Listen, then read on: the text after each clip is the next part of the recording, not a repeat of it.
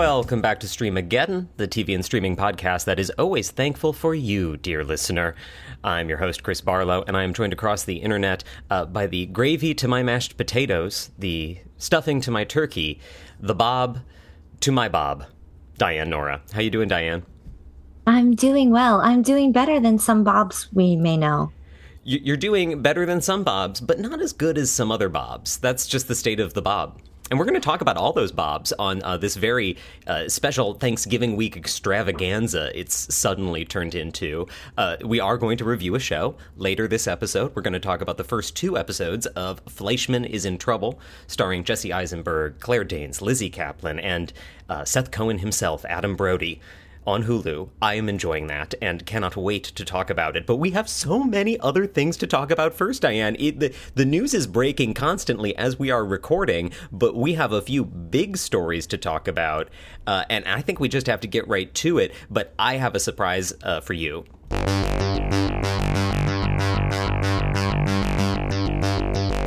Yes, we're going to play an emergency holiday round of Renewed or Cancelled, America's favorite game show, where Diane has to guess if a show, or perhaps a person, is renewed or cancelled. You can play along at home, listener. Just shout out the answer, renewed or cancelled, wherever you are, in the car, on the street, in a library. Shout it out. All right, Diane, we're going to move fast through this one because we do have a few good updates in here, too. Are you ready? I'll do my best. Uh, as you always do. Okay. Question number one Monster on Netflix, aka Dahmer on Netflix. Has it been renewed or canceled? Renewed. That is correct, Diane. Monster a is a hit. It's now an anthology series, and it's been renewed for two more seasons on Netflix. Uh, speaking of anthology series, The White Lotus renewed, or canceled. The White Lotus was renewed for season three. That is correct. HBO dropped the news. The White Lotus is coming back. Not a surprise, but they were waiting to ride, I think, the enthusiasm wave. I'm delighted. Me too.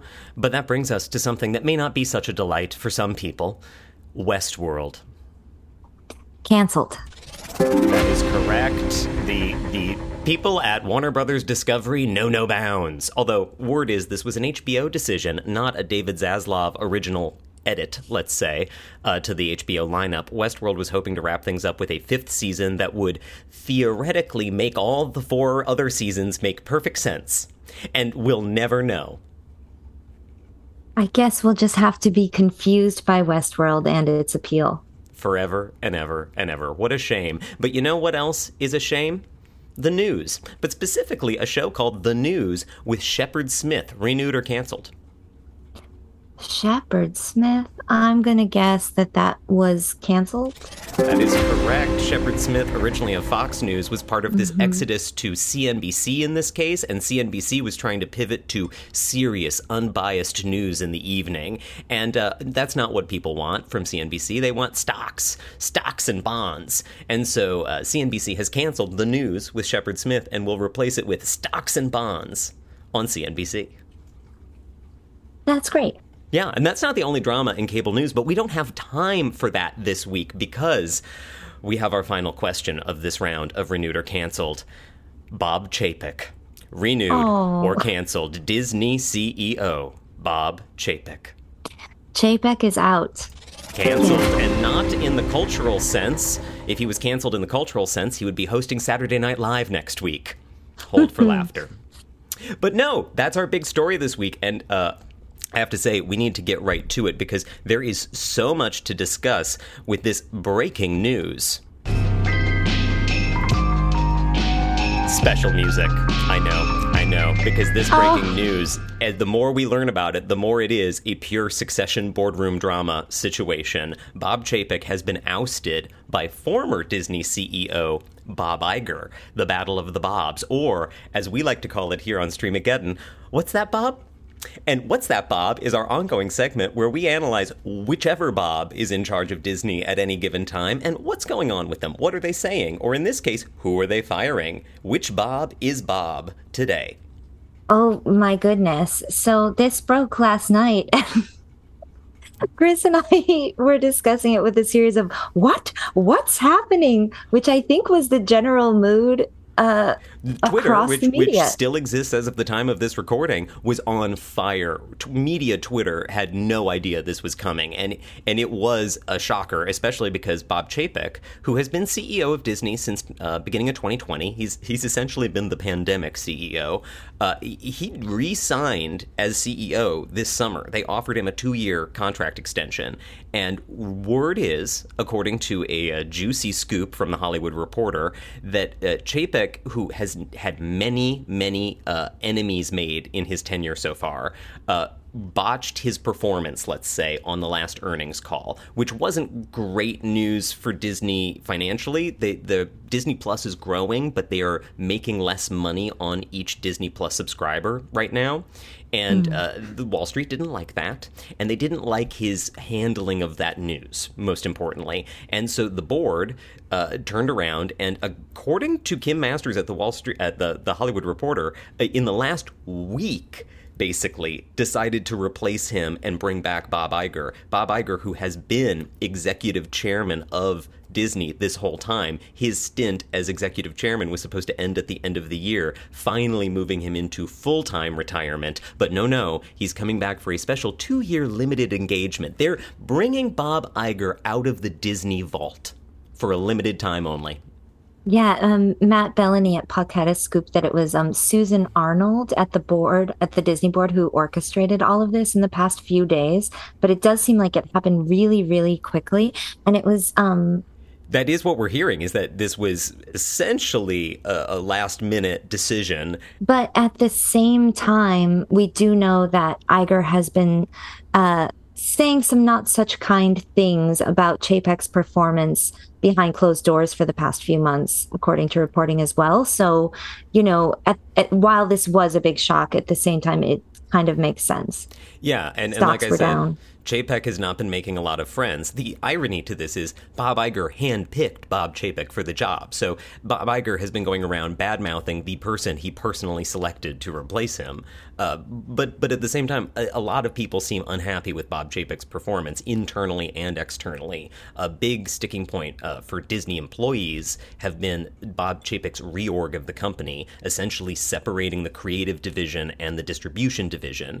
And notably, Bob Iger, in one of his farewell speeches, basically said, "We should always let creative lead the company. That's what makes Disney Disney. If we didn't let creative lead, if we let data and like numbers lead, we wouldn't have made." and then he listed like Black Panther and all these other movies that you really love. And, Coco. Yep, yep. And that was a, a, not so subtle dig at the idea of letting kind of a Netflix style data driven approach decide the creative decisions at Disney.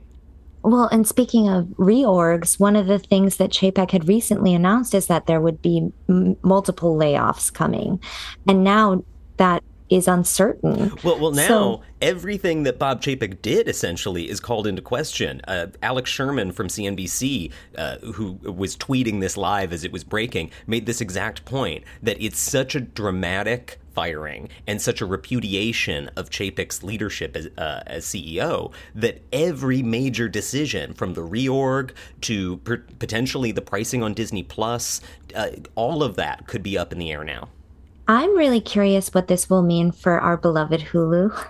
Right. It seemed like a big part of the strategy was going to be that Hulu would be somehow absorbed into Disney Plus, that within Disney Plus or whatever mega streaming option you had from Disney, there would be a little Hulu tile for your Hulu content, possibly. And now that they could remain separate potentially. There's so many questions there. One of the major things is Bob Iger essentially launched Disney Plus as his you know next chapter for the company and handed it off to Chapek. And so I think some people are looking to Bob Iger to say, okay, we think Chapek wasn't leading your streaming strategy in the right direction.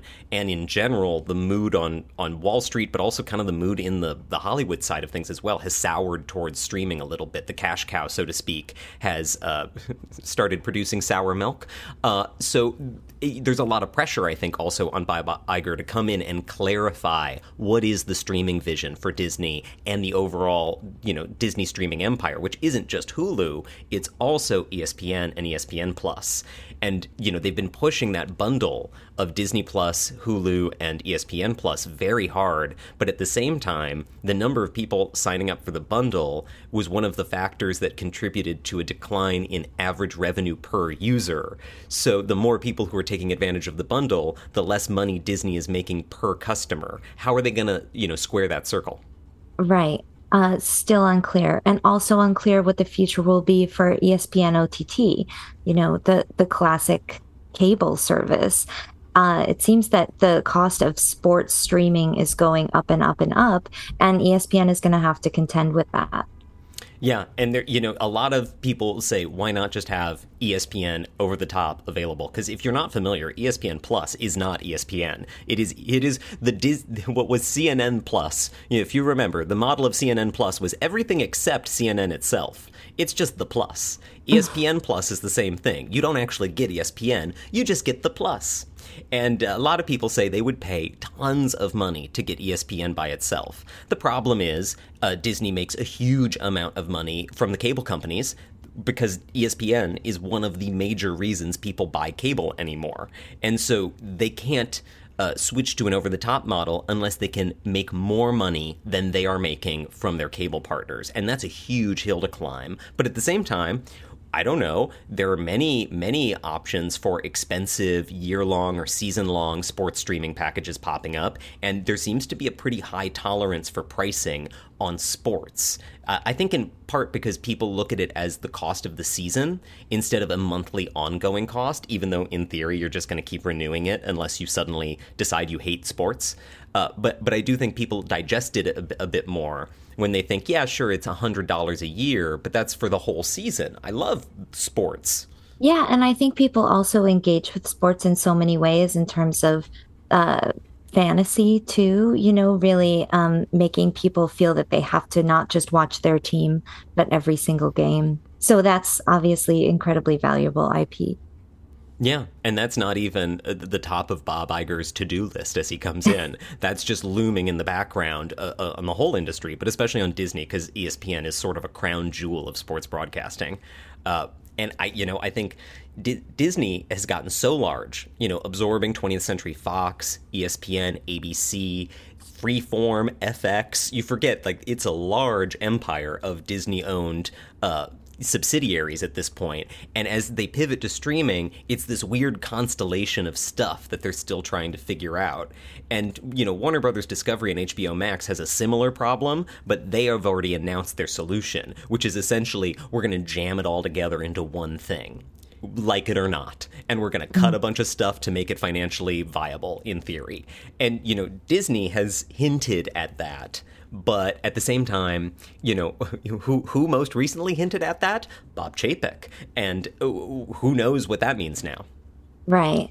One take I've seen a bit online that I just want to say I think has no merit whatsoever is this sort of MAGA right take that is uh, go woke, go broke, and that the reason that Chapek uh, has stopped making money at Disney is, you know, according to the these movies. folks that yeah that that there's just you know um, too much progressive content in uh, disney films.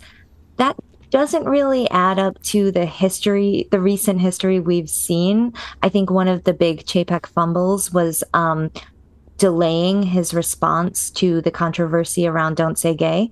And when iger publicly made a statement before chapek would that really did not sit well with the creative community as well as with lots of Disney uh, fans. So uh, I, I, just don't see any merit to that take. That's the one that was floating around that I was like, I'm going to call nonsense on this. Oh, absolutely. That is, you know, looking for evidence to fit your predetermined uh, conclusion. Because in reality, Iger is much more woke than Chapek ever was.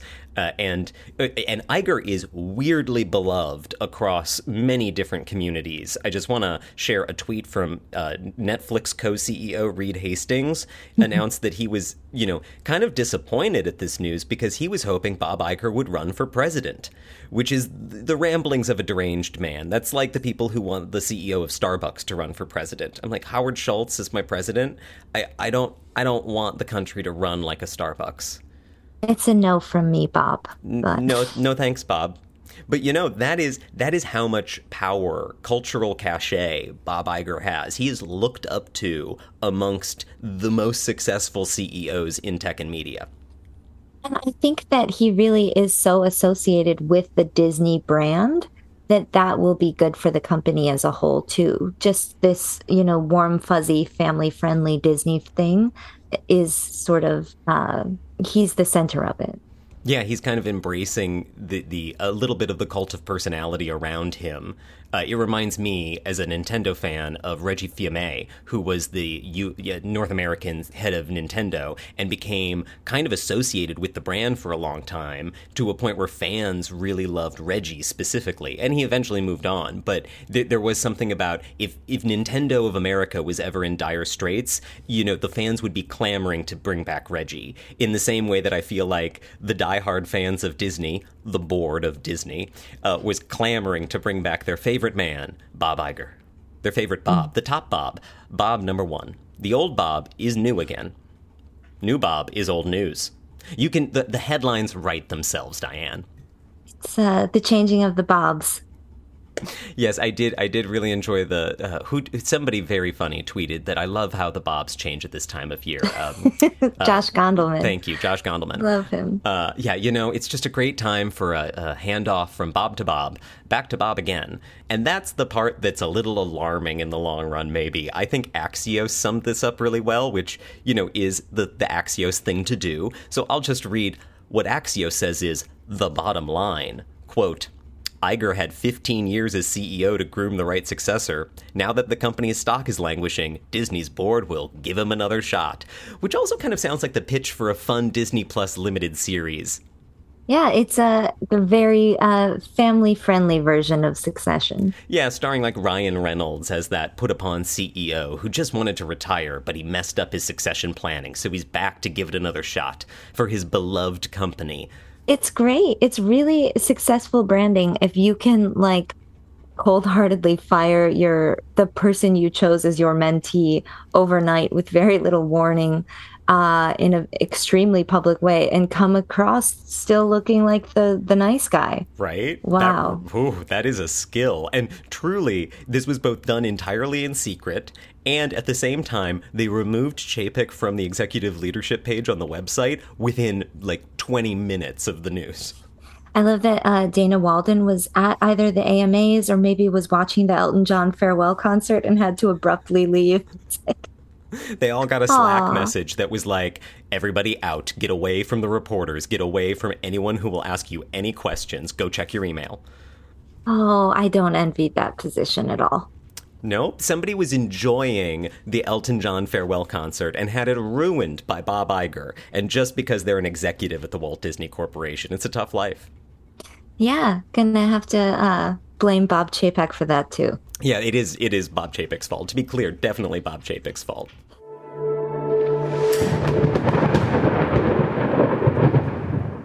All right, that's everything we know right now about the the succession level drama at Disney, and of course, we'll be following the moves of Bob Iger as he steps in uh, and see what changes he undoes and what new changes he perhaps uh, proposes. You know what we do here, but we do have some Disney adjacent news we wanted to touch on, and that comes in the form of a show we're both enjoying, Andor. It is almost wrapped its first season on Disney Plus, and uh, Disney, somebody there wants to give it a little love, and they are uh, trying it out on their linear channels, by which we mean ABC, Freeform, Hulu, also FX. FX. Thank you. All the things that Disney owns. It's a really long list now.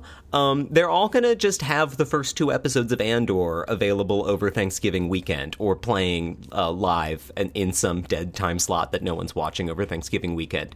Um, th- this is an interesting uh, move to try to get people to check out Andor who might not have Disney Plus or who might have Disney Plus but aren't going to choose to watch it there. Eh, but if they stumble upon it live, it might um, entertain them, and then they might watch the whole thing. I, I think Andor is a weird show to do that with because the first two episodes are two of three parts of the first three parter, but maybe that's the idea. Get you hooked. You want to see part three. Interesting choice. I really like this show. I'm not sure about this strategy, partially because for me, Andor is like a sit down and pay attention show. And you can't really do that if it's like Thanksgiving weekend and your aunt's passing you potatoes. You know what I mean? Yeah. It's it's not like the football game that you can sort of passively watch, which maybe says a lot about how I consume things. But um, it it's more of a pay attention type show. And also, while I liked the beginning, it is a bit of a slow burn and i think it really picks up around episodes five and six so yeah uh, i think episode three is when it really clicked in for me and so mm-hmm. I, I think like if they were doing this would have been my choice to do the first three episodes because they launched the series, and episode three is the first one that's got a lot of really exciting action and really leads you up to what you're going to get in the rest of the show. So just the first two feels like you're you're kind of shooting yourself in the foot a little bit. Yeah, definitely. And I, I uh, of the placements, I agree. Like ABC, Freeform, kind of odd choices for it to me, where you wouldn't really want it as background material. FX makes some sense because tonally it feels a lot more like like an FX show. And Hulu okay. is mm-hmm. interesting to me because you know with those two apps essentially, Disney Plus and Hulu being so close to merging, but will they, won't they is going to, you know, kind of be the name of the game for a while. Why not toss it into Hulu to say, hey, if you're looking for something to binge right now over the holiday weekend, you can check out the first two episodes of Andor. And if you have Disney Plus, the rest is there. And if you don't, great little sales pitch for Disney Plus. Sure. Yeah, it makes a lot of sense to me on Hulu too, because it is slightly more adult content and um, that so that fits more with the Hulu brand than like a traditional Disney Plus show. Oh, the Hulu brand. I hope we can continue using that phrase in the future. Me too. But you know, that is not the only interesting uh, merging of linear and streaming television in the news this week. We have uh, one more story I want to touch on uh, about.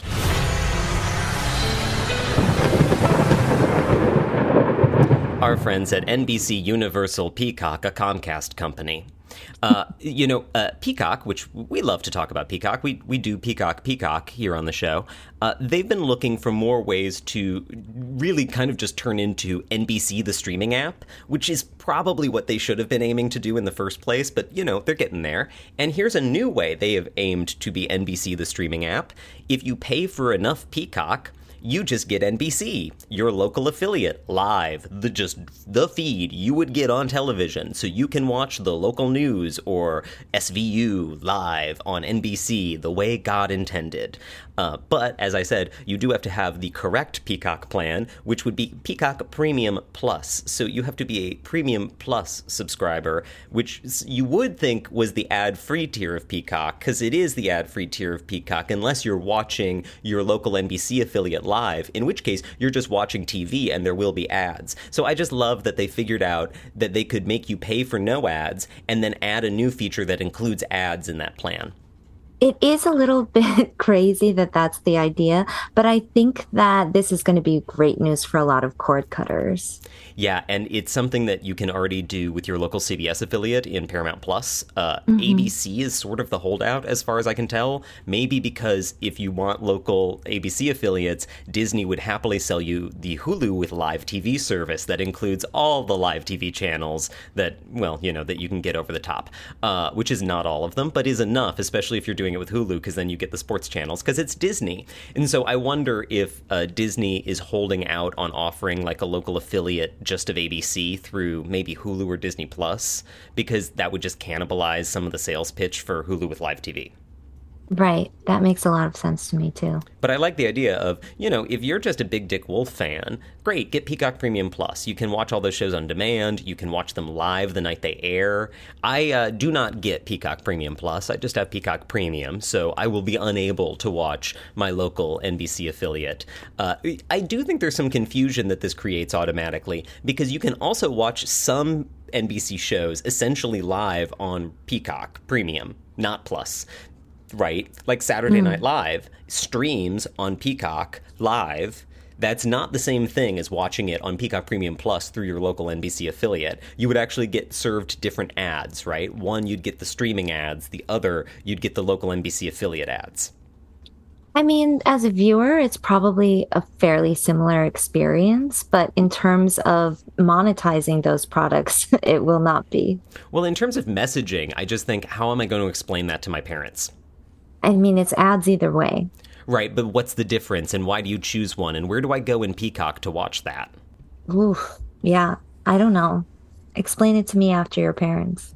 Fair enough. Fair enough. And you know, that brings us to the thing I want to explain most of all this week a bit of listener mail. Surprise, we have some listener mail. I forgot to make a listener mail sound effect. I haven't had the time. Or maybe we had one and it's just been so long since we opened up the mailbag. So here's a little rustling as we rustle through the mailbag and we pull out, yes, a piece of listener mail. This comes from our good friend Buterson, uh, who has written in before. And this week, Buterson asks us, with all the price hikes going on and the impending password crackdowns at Netflix and other services, how much would be too much for you guys to drop your most essential streaming service? So it doesn't matter what the service is, though I think that would play a factor in my decision making, but what is the price threshold where you go, I don't think this is worth it anymore? So for me, as these services start approaching the $20 mark, that to me seems really unreasonable. Uh, it, it just, I don't know why that number has occurred to me. It's not based on any budget or spreadsheet. It's just like, really? $20 for Netflix? I can't do that. I, 20 was my gut reaction too. And then I, I, did the math you're supposed to do, which is, you know, times it times 12. How much is that a year? And 240 a year feels like a lot when I say it out loud. And, and I think there are subscription services that I pay that much for. Absolutely. I ride Citi Bike. That easily costs me over 240 a year. Uh, but that's essential to me. Is Netflix as essential as that service? You begin to compare it to other things. And I think that is like the mental threshold of like 20 bucks a month. And then you're like, that's over $200 a year. That's a lot of money. Yeah, it is. That is just a lot of money. And I think that it also will make me think more actively about how much I'm using these services. Because for something like Netflix, I don't tune in every day, even though I like a lot of their content very much. I probably use Hulu and HBO Max more. So, right. You know, and if I could add up two other services to equal, let's say, this $20 price of the streaming service I might cancel, then I would do that math too. And I would say, yeah, I can have two of this for the price of one of that. If you compare to Netflix right now, if I had to ditch one out of the blue, Netflix would be high on the list at, at that $20 price if you're paying for the 4K premium premium Netflix. The other option that Netflix would love you to take advantage of is of course basic with ads, and you could always downgrade to a cheaper plan. But in general, I think the question is real, like as the prices go up, where do you suddenly start to stop and question that charge on your credit card? I'm very curious about basic with ads, so I might end up trying it just out of seeing what that is like. Right? I it's it's a curious uh, product. I'm interested, but I also don't want to watch the ads voluntarily right now. Uh, but you let me know, Diane. You can make that your special research assignment if you so choose. okay. We always love these questions, and we have more questions to share in next week's listener mailbag. Uh, but right now, we have to get to our main event, which is uh, surprisingly not about a man named Bob, but about a man named Toby. Dr. Toby Fleishman, the star of FX's on Hulu's Fleishman is in Trouble. It's this week's review.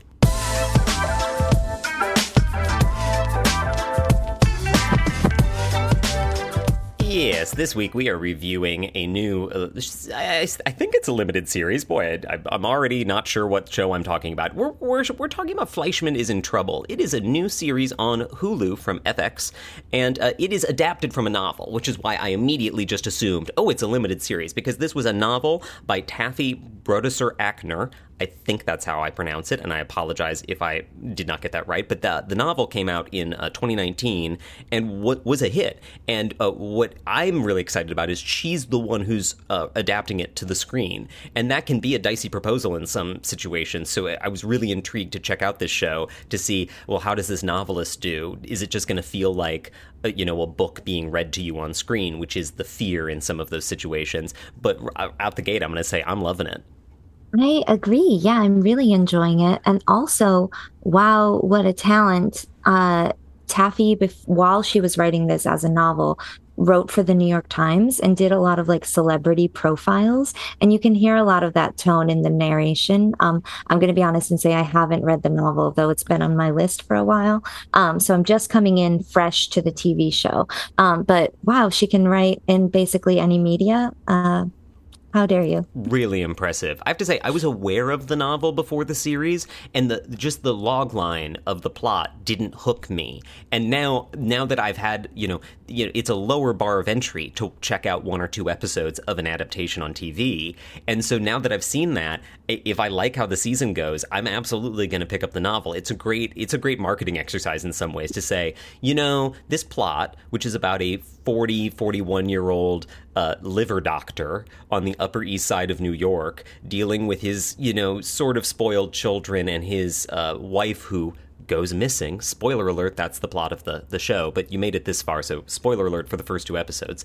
Um, uh, okay, I heard that plot, and he's having like a sexual awakening on the dating apps. I heard that plot about the book, and I thought, sounds not boring, sounds interesting, doesn't sound like a plot that I'm super excited about. Uh, and now seeing the tone of it uh, play out in the show, and with the the really smart and funny narration that holds it together, I, now, I absolutely want to check out the book. I, I now get why it's so successful, why people like it. It's one of those things where sometimes you need a, a lighter uh, way to check something out. Even though yeah. libraries exist and that's a really light way to check things out, don't judge me. No judgment here. There's not enough time to consume all the content we want. Uh, and I'm guessing if anyone's listening to this, they also watch television. So you're you're safe, Chris. Thank you, thank but, you. Oh, I know this is this podcast is my safe place. I just I was afraid, but what I'm not afraid of is loving this show. There, I said it. I love it too the the plot is actually a really interesting mystery that I didn't quite pick up on right away. Uh, Toby's uh, ex-wife, they, they just got divorced. She goes missing. Mm. Essentially, does she? Is she missing? What do you think, Diane?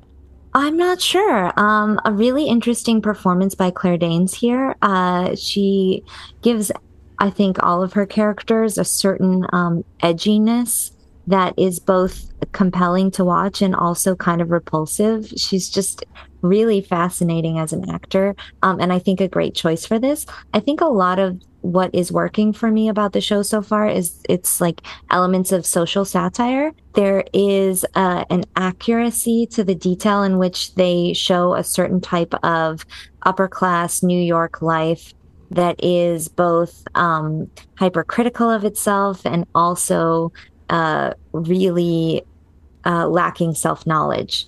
It's just it's just a a very accurate portrayal of that slice of life. I felt in a way that was sometimes I was watching it and I was like, oh my god, I can't watch, but I couldn't stop watching.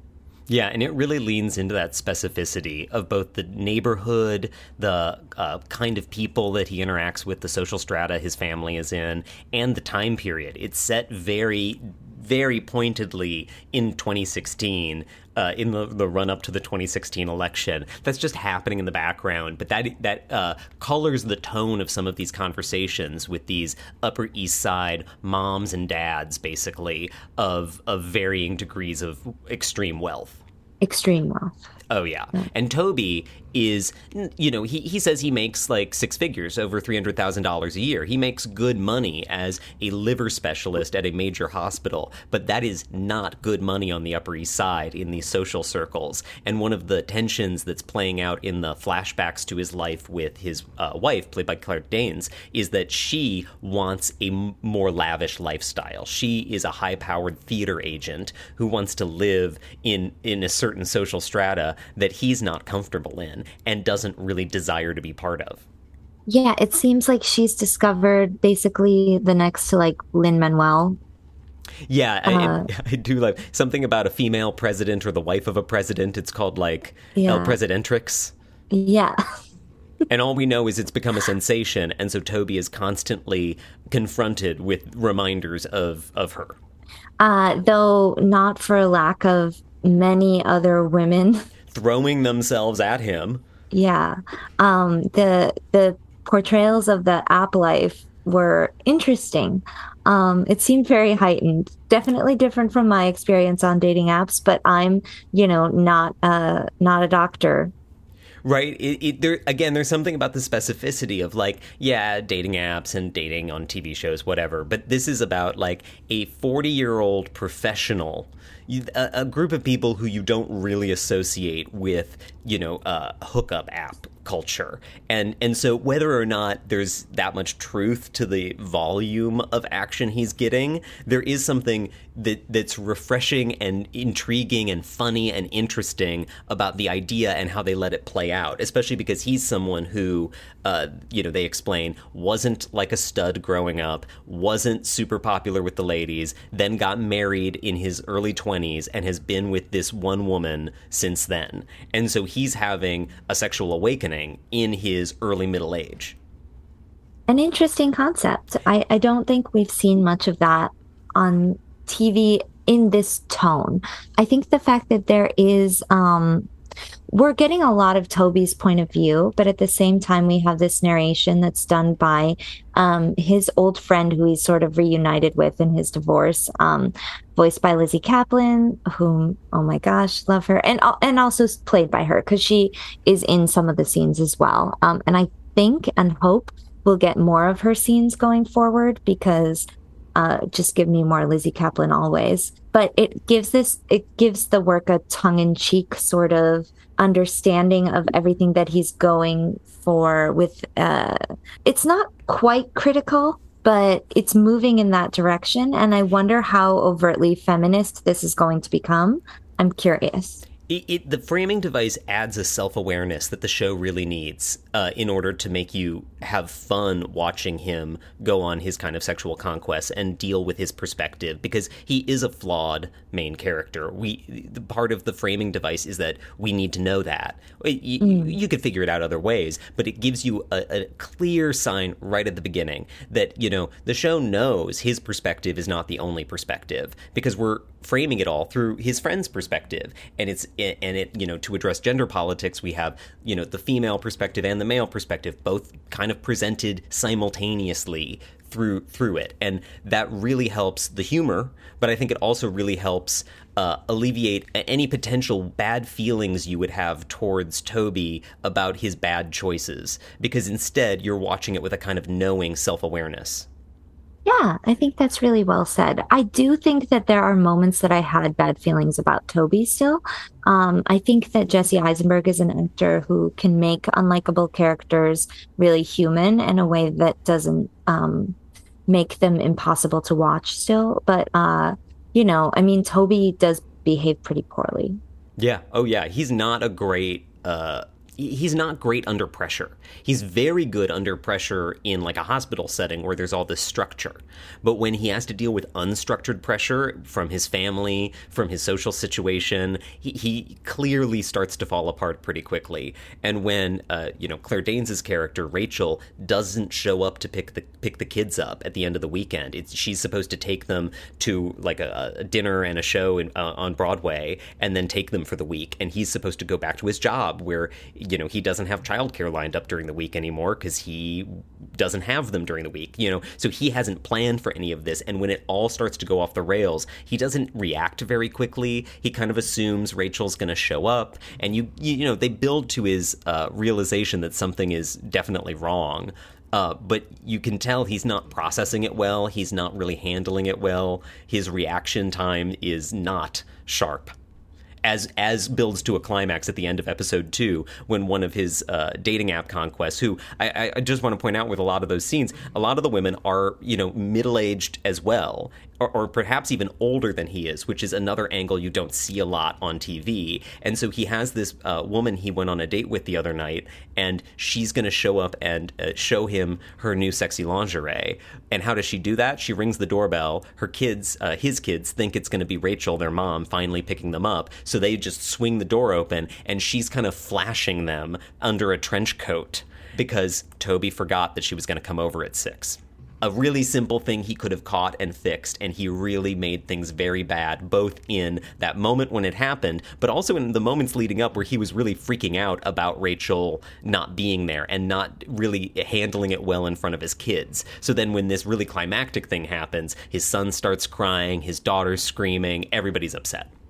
Yeah, and the woman herself is upset. Oh, I think she says to him like, "I'm not a joke." Like, it's, you know, um, that that moment was was handled pretty well. I think, um, in terms of the writing. Yeah. I, I I like the way that they had the fallout of that not be oh, and isn't that funny? It was actually like, no, people are hurt by this situation on all sides. Yeah, and actually, a little moment there that I really loved in the fallout of it. His his son Solly is like nine years old. He's bawling on the couch, and he he comes over. You know, Jesse Eisenberg comes over and is like, "It's okay," and Solly says, "I don't know why I'm crying." And I thought that was mm. so real. Like the moment felt like painfully real, and and that's part of what I'm I think loving about this show so far is it has the social commentary and satire and a little bit of whimsy in the narration and kind of the way the camera flows into every episode upside down, giving you a sense of how upside down his world feels in a real literal way. But all of that adds this like kind of whimsy. And then there are these extremely grounded real consequences to the things that are happening. And that's a nice that's a real nice balance. Yeah, lots of tiny human details. Um, in one of the first scenes, he's uh, on the phone with his wife getting ready for work, and he's just discovered that she's dropped off the kids in the middle of the night. Um, and he's so he's arguing with her on the phone, but he's also trying to find some scrubs to wear to work or like a shirt to wear. And like he's smelling his clothes, and he has to keep throwing them down because they don't smell great. It's like, wow, that's just a a glimpse into his like single life that is, you know really unflattering, but also that the show doesn't really dwell on. It just like passes that as background to the actual plot. And I love the way um, details like that are peppered in. Yeah. Yeah, and so, you know, the major overarching plot is what's happened to Claire Danes, to Rachel. Uh, but at the same time, there's this side story going on about how, you know, Toby's divorce caused him to reconnect with old friends. And that's where we get Lizzy Caplan's character, Libby, and their other mutual friend, uh, Seth Cohen, whose actual name in the show is Seth, not Seth Cohen. But they did name Adam Brody's character Seth, and so I cannot stop thinking, yeah, you know, Seth Cohen's there. And he, he kind of feels like, what if Seth Cohen entered his 40s and was kind of aimless and okay with it? A little bit, yeah. I don't mind it. I don't mind it. And they are a No. fun group of friends who are acting as if they're in their 20s again. They've reconnected essentially for the first time since their late 20s. And there's a real fun vibe, but also kind of a scary vibe because in her narration, uh, Libby points out that this. In hindsight, was dangerous that they were acting youthful and feeling young again, and and that was a bit of ominous foreshadowing. But it also felt really real. Like when you reconnect with a friend who you haven't seen in years, you're, you're transported back to how you felt around them sometimes. And you, you can see this in the scenes they have where they like meet up in the park or they go to the diner together. It has a real ease, but also it stands in real sharp contrast to the rest of his life. Well, and also to the rest of Libby's life, Yeah. because we find out that she, since this all happened, she was at one time writing for a men's magazine. She's left the magazine. She um, is living in New Jersey and is basically a housewife, I think, right now. Um, so it seems that, you know, whatever momentum had happened in her career has shifted, and now she's uh, focusing on a marriage that we have only seen little glimpses of with uh, Josh Radnor and it doesn't i imagine there'll be some uh re-examining of her own relationship as well Yeah, and so I, you know, my guess on that is they're they're leaning towards perhaps something between her and Seth. Obviously, there's there's Toby as well as the main character, and they have some history together. But it, I, I, from what they were hinting at in the kind of coming later this season, I have a feeling it's going to be about her, her and Seth. I don't know. That's my guess. Do you have any predictions for where the show's going this season? maybe i think that we will see a lot of flashbacks of toby and rachel's relationship when it was happier um or or when it was unhappy right like uh, their divorce i think we'll see more of like i think there'll be a fair amount of flashback continually used on the show. Uh, you know, I do want to say the flashbacks. It, you, when you say that, if I was listening to this podcast, I might think, I hate a show full of flashbacks. It's just such a crutch or something. But these flashbacks advance the story really well, and they often serve as kind of cutaway gags, and and sometimes kind mm-hmm. of devastating cutaway gags. Like the gag is they were a bad married couple at the end. That the the gag is they were miserable together. But the way yeah. that they punctuate scenes uh, actually advances the story and gives you a real sense of momentum. They don't drag things down the way flashbacks can sometimes. So yeah, I, I agree. I think we're in for a lot more of them, but I'm excited to see them. Also, because it gives us more Claire Danes, who otherwise we don't get. Right, right. Though perhaps she was at the park. Um, right. So actually, that was. I want to know. Do you think? What do you think's happening with her? Because at the end of episode two, uh, when when Toby is once again dealing with some of the Upper East Side moms, they mentioned that they just saw Rachel in the park sleeping. Yeah, I really don't know what's happening with her. I think that she may be having some sort of mental break or is just like freeing herself of this situation, which had become untenable. Um, I don't think she's at the yoga retreat. Uh, no, I don't think she's at the yoga retreat anymore either. I do think the next question looming for me is at what point should Toby be calling the police? He's nearing that point, in my opinion. Mm but he has not yet. And I suspect he will not that quickly because there's also the social issue of what if you say my wife uh, went missing, especially in this community on the Upper East Side where she is the anchor of their Upper East Side life. Yes. And there is that moment that he's talking about, oh, she does this sometimes. And yeah. he tells his friends, like, another time that she had done this. But in that story, she had been roofied and she was ended up being okay. You know, she got home safely. But the fact that he was like, oh, this is typical her behavior, and it's a story in which she was in serious danger is uh, telling about the way that he uh, empathizes with his wife, or that he fails to empathize with his wife, I should say. And uh, I think we'll see more of that failure to empathize as the season continues on uh, Hulu. Again, it's on FX and Hulu. Uh, we've got how many episodes coming? A total of eight episodes running through December 29th. So a nice holiday binge if you want to catch up with it later. Uh, that is Fleishman is in trouble. I'm going to keep watching. I think Diane is too. And if you're watching, tell us what you think. Write to us, podcast at streamageddon.com. You can join Buterson in the mailbag, and I will rustle around and pull your letter out, just like that. But until then, enjoy your holiday. Find the Bob you love the most and hold them tight, because you never know when that Bob will be Bob no more. Until then, happy holidays. Ho, ho, Bob.